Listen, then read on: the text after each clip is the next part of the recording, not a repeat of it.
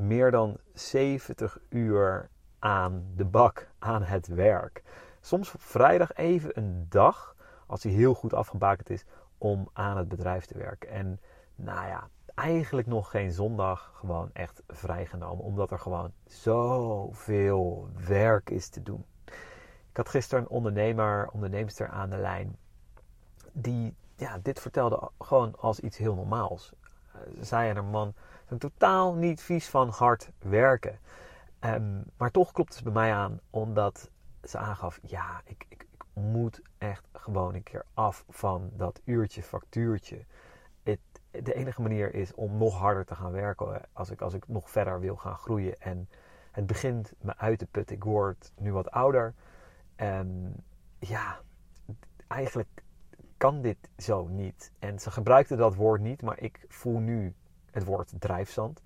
Het staan op drijfzand. En ze vertelde over haar enorme, ja, lange carrière eigenlijk als onderneemster.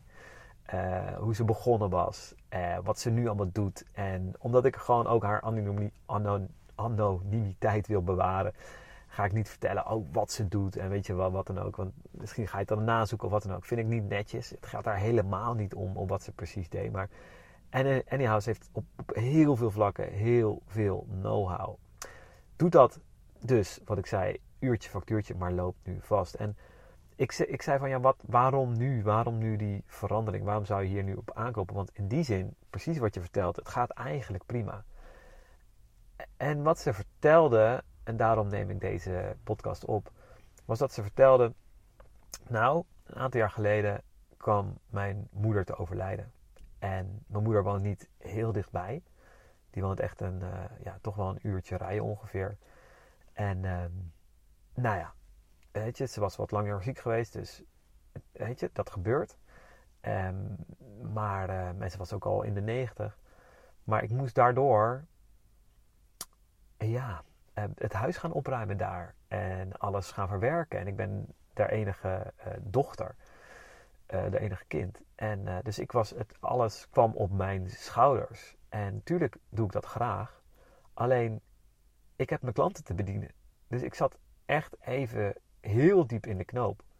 Hoe ik dit nou eens moest gaan, gaan organiseren en gaan regelen. Het kan eigenlijk niet.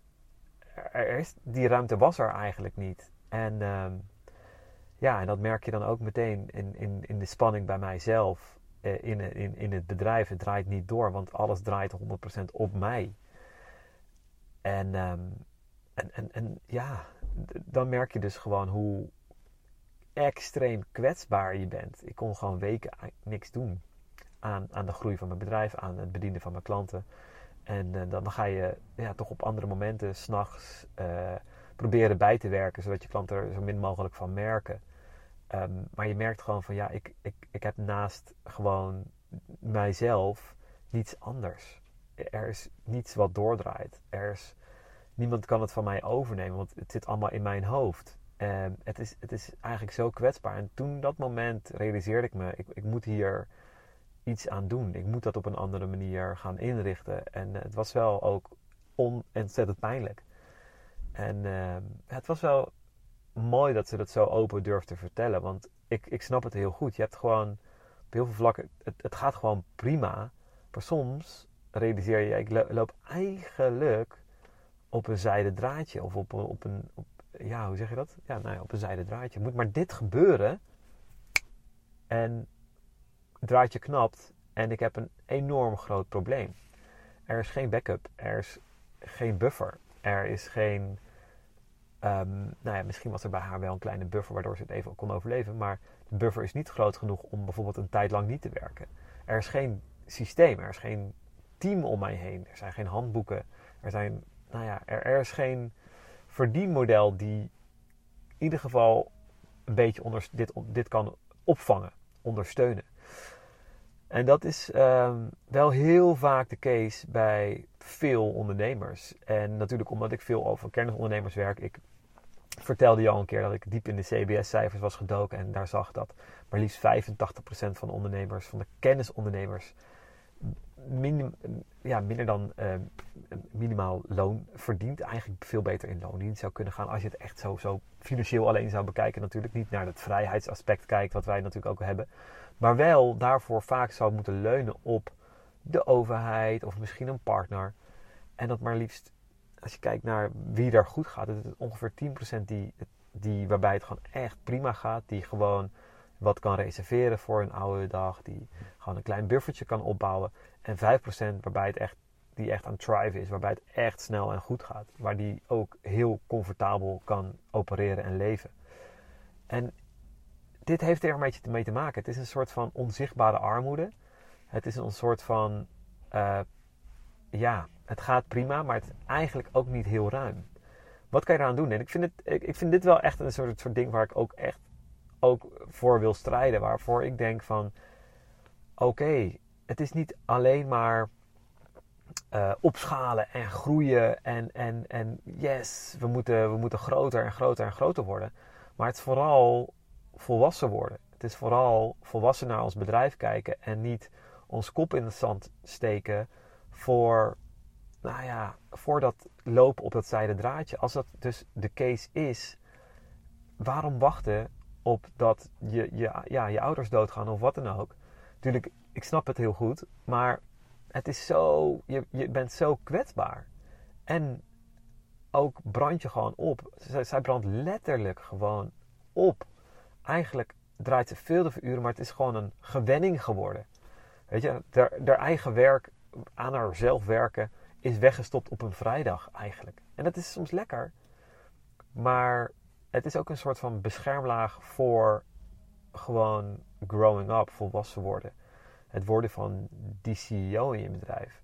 En ik heb daar nog ook ontzettend veel te leren. Hè? Maar het is denk ik ook voornamelijk dat stukje bewustzijn. En die noodzaak creëren. En ik herinner me hier ook een verhaal wat Veronique in een, in podcast misschien vertelde aan mij. Veronique Prins, eh, ik sprak haar en zij gaf aan dat ze al jaren naar dezelfde coach ging in Amerika.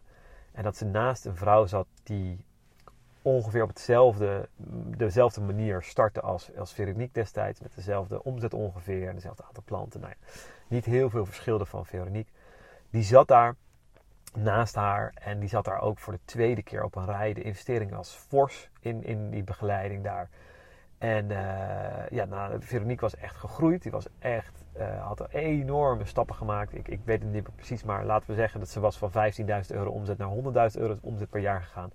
Die dame naast haar was naar, naar, naar 30.000 euro omzet gegaan. Die, die was ook wel gegroeid, maar heel sumier. En kon eigenlijk, hè, is nog steeds, valt onder die 85% van kennisondernemend Nederland, kon nog steeds niet echt lekker leven van haar bedrijf.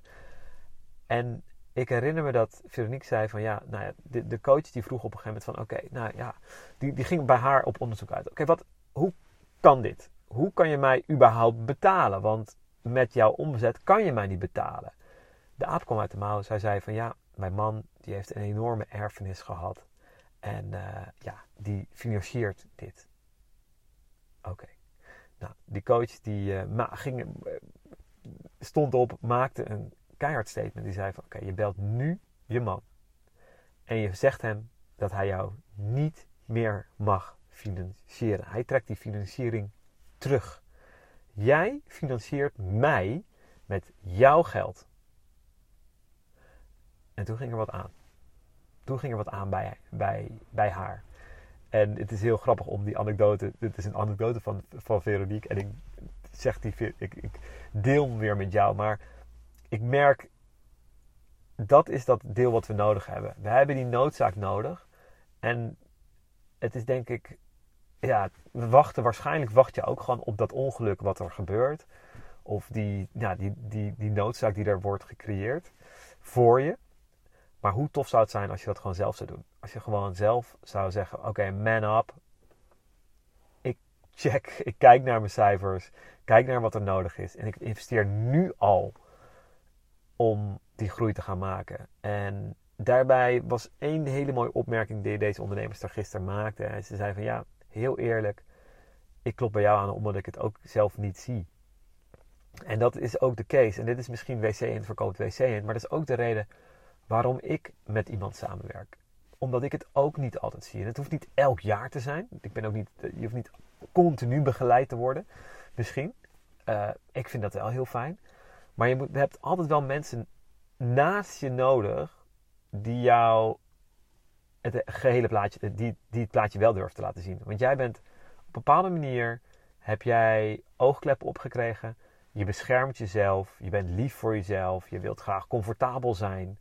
En eigenlijk weet je uiteindelijk niet meer wat het echt het beste is voor jezelf. Je weet het wel, maar je handelt er niet meer helemaal naar. Je bent niet helemaal meer integer, je bent niet helemaal meer congruent aan wat je echt wil. Ehm, en, en de handelingen in ieder geval van de dag. Want die handelingen zijn uit gewoonten die je maakt. De handelingen zijn uit comfort die je maakt. En niet meer omdat je denkt, oh damn, ik wil dit ook aanpakken. Ik wil hier ook verandering in brengen. Ik vond het zo'n, ja, niet bijzonder verhaal. Want dit is iets wat ik vaker hoor, meemaak.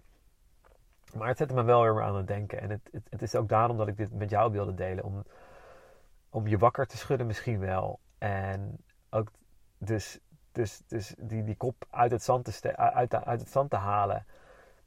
En te kijken. En te zien. En, en even stil te staan. En te zien. Oké, welke acties zijn hier nu voor nodig? Niet die acties die ik weer met mijn hoofd ga maken. Maar die acties die ik echt van binnen voel die nodig zijn. In je hoofd ga je weer, weer bescherming. Hè? Weer comfort. Weer de makkelijke stap. Oh, misschien moet ik nog een boek lezen.